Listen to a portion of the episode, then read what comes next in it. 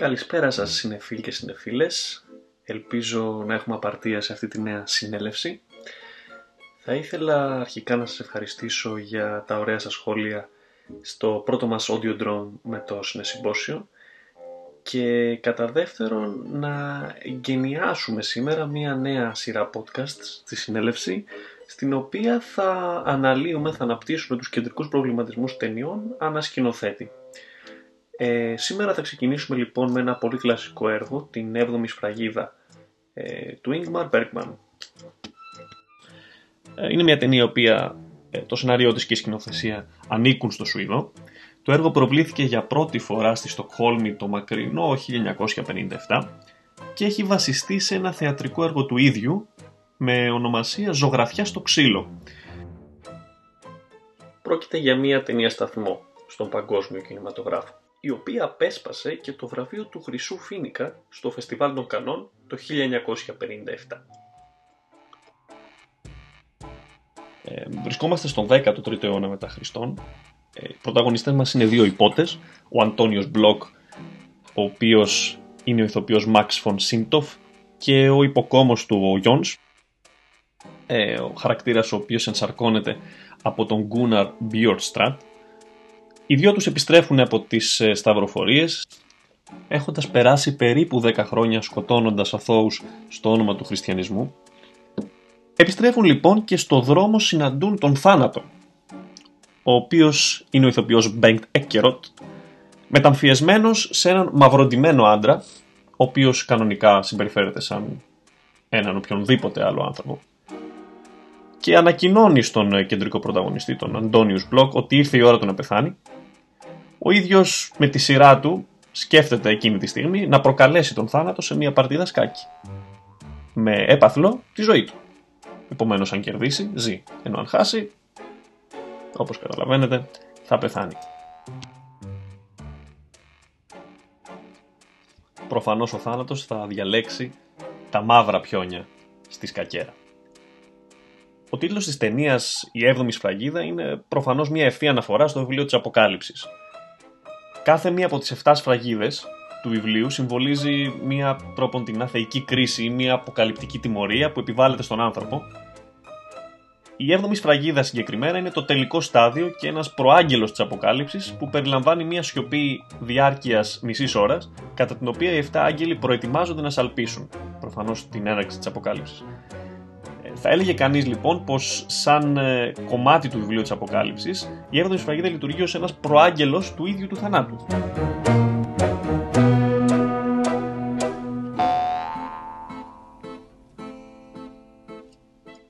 Το σεναριακό τέχνασμα της παρτίδας σκάκι ανάμεσα στο θάνατο και το σταυροφόρο είναι αρκετά λειτουργικό, θα έλεγα.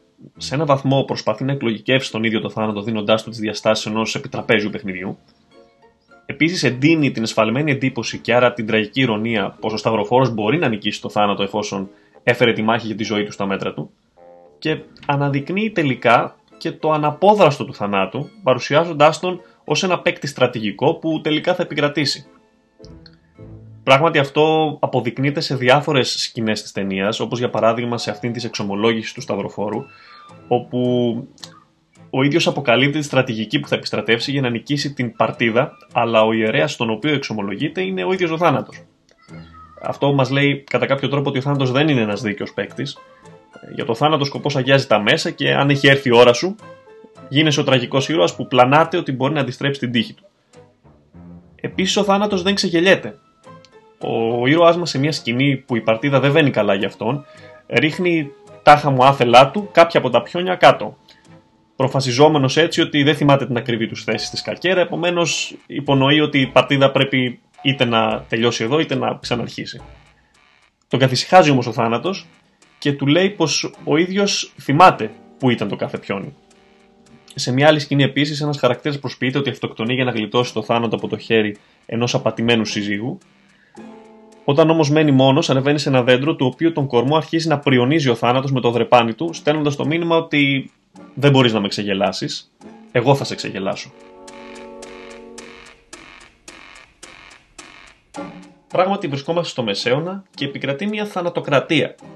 Οι άνθρωποι είναι πεπισμένοι πως το τέλος είναι κοντά η αποκάλυψη έρχεται, η ζωή τους περιστρέφεται γύρω από το θάνατο και όλα έχουν να κάνουν με αυτόν. Ο τρόπος όμως με τον οποίο αυτό σεναριακά αποδίδεται από τον Bergman στη συγκεκριμένη ταινία είναι διτός. Αρχικά έχουμε μια ευρεία επιδημία πανούκλας, η οποία σαρώνει στο πέρασμά της χιλιάδες ανθρώπους χωρίς την προοπτική θεραπείας. Και από την άλλη έχουμε το background story, το ιστορικό των δύο σταυροφόρων, οι οποίοι μετά από 9 έτη ανθρωποκτονιών, δίθεν στο όνομα του χριστιανισμού, έχουν κοιτάξει το θάνατο κατάματα τόσες πολλές φορές και έχουν κερδίσει, έχουν παραμείνει δηλαδή ζωντανοί.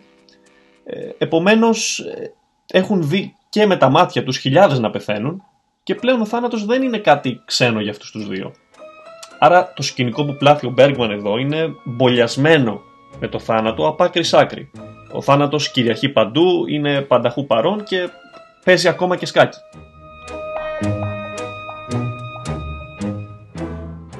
Στο σύμπαν αυτό λοιπόν που κυβερνάται κυριολεκτικά από το θάνατο, ο άνθρωπος προσεγγίζει το φαινόμενο διαφορετικά. Δηλαδή, άλλοι υπό το θέαμα των σάπιων από την πανούκλα πτωμάτων αυτομαστιγώνονται ως ένδειξη εξαγνισμού, καθώς θεωρούν πως ο θάνατος γύρω τους οφείλεται στις αμαρτίες τους. Άλλοι τον διακομωδούν, για άλλους είναι η αφορμή να αναζητήσουν το βαθύτερο κίνητρο της πίστης, για άλλους η ευκαιρία να εγκληματίσουν, για μια μεγάλη μερίδα θρησκόληπτων είναι η ευκαιρία να απαλλαγούν από πράγματα που δεν κατανοούν, έτσι θυσιάζουν στην πυρά γυναίκες που θεωρούνται καταραμένες ή μάγισσες. Οι καλλιτέχνες απεικονίζουν το θάνατο με μια πρόθεση να τον φέρουν πιο κοντά στα ανθρώπινα μέτρα, να τον κατανοήσουν και να ξορκίσουν τον τρόμο και την αδυναμία που αυτός σέρνει πίσω του. Το ζήτημα της πίστης ανακύπτει ολοκάθαρα σε αρκετά σημεία. Ο πρωταγωνιστής μας τυραγνιέται ουσιαστικά από μια εσωτερική σύγκρουση που αγγίζει τα όρια του αγνωστικισμού. Αναρωτιέται για τη σημασία της θρησκείας, τη χρησιμότητά της και την αποστολή της, αλλά ταυτόχρονα δυσκολεύεται να συντεριάσει την τυφλή πίστη με τη μεθοδική γνώση. Καταλήγει πως αυτό είναι πρακτικά αδύνατο και αυτό είναι και το βαρύ φορτίο που πρέπει να πάρεις στις πλάτες του ένας πιστός. Να είναι πτωχός στο πνεύμα του δηλαδή και άρα μακάριος, όταν τελικά χάσει την παρτίδα σκάκι και σε μια κίνηση παραδοχής της μοίρας και του επικείμενου θανάτου του, σηκώνει τα μάτια στο Θεό και προσεύχεται. Αυτή φαίνεται να είναι και η φυσική αντίδραση οποιοδήποτε ανθρώπου όταν βλέπει το θάνατό του να έρχεται. Αντίθετα, ο υποκόμος του έχει μια πιο οριοθετημένη άποψη. Λαμβάνει κατευθυντήρια γραμμή όχι από την πίστη, τη γνώση, αλλά από έναν κώδικα ηθικής του που απορρέει από το φυσικό δίκαιο. Είναι ένας αγνός ιδεαλιστής, ε, υπό αυτή την έννοια, που τιμωρεί κάθε πράξη αδικίας.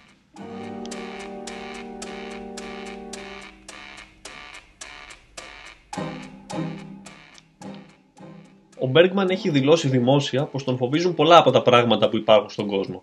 Και ειδικά ο θάνατος. Άκουσον, άκουσον. Γι' αυτό το λόγο είναι και η ιδέα του θανάτου διάχυτη σε όλο το έργο, όπως ακριβώς και ο θάνατος είναι παντού γύρω μας, άμεσα ή έμεσα. Όλοι σκεφτόμαστε κάθε μέρα κάτι που σχετίζεται με το θάνατο και είτε αφορά εμάς ή κάποιον άλλο. Άρα, μετά το έργο, τι άλλαξε τον τρόπο σκέψης του Μπέργκμαν για το θάνατο επί της ουσίας; Όπως είπε και ο ίδιος, ακόμα και μετά το έργο συνέχιζε να σκέφτεται το θάνατο καθημερινά. Αλλά αυτή τη φορά δεν αποτελούσε ο θάνατος μία από τις αιμονές της καθημερινότητάς του, αλλά ένα κομμάτι της, με το οποίο ο ίδιος ένιωθε πιο εξοικειωμένος. Αποκάλεσε το έργο του, άλλωστε, ένα καλό φάρμακο. Νομίζω πως αυτή είναι και η τελική γεύση που αφήνει το έργο στο θεατή. Μία γεύση από άγριες φράουλες, ναι, το φιλμ είναι μία μάτα πάλι ζωής και θανάτου. Ναι, ο θάνατος πάντα νικάει στο τέλος, αλλά η ζωή δεν σταματάει. σω είναι και ένα καμπανάκι να απολαμβάνουμε πολλές φορές τις δεδομένες χαρές της καθημερινότητας, χωρίς να υπεραναλύουμε τα πάντα. Δεν θα έλεγα πως το έργο είναι απαραίτητα πεσημιστικό. Η προσωποποίηση φιλοσοφικών εδιεξόδων όπως ο θάνατος είναι ένας τρόπος να συμφιλειωθείς με την ιδέα τους και να πας παρακάτω.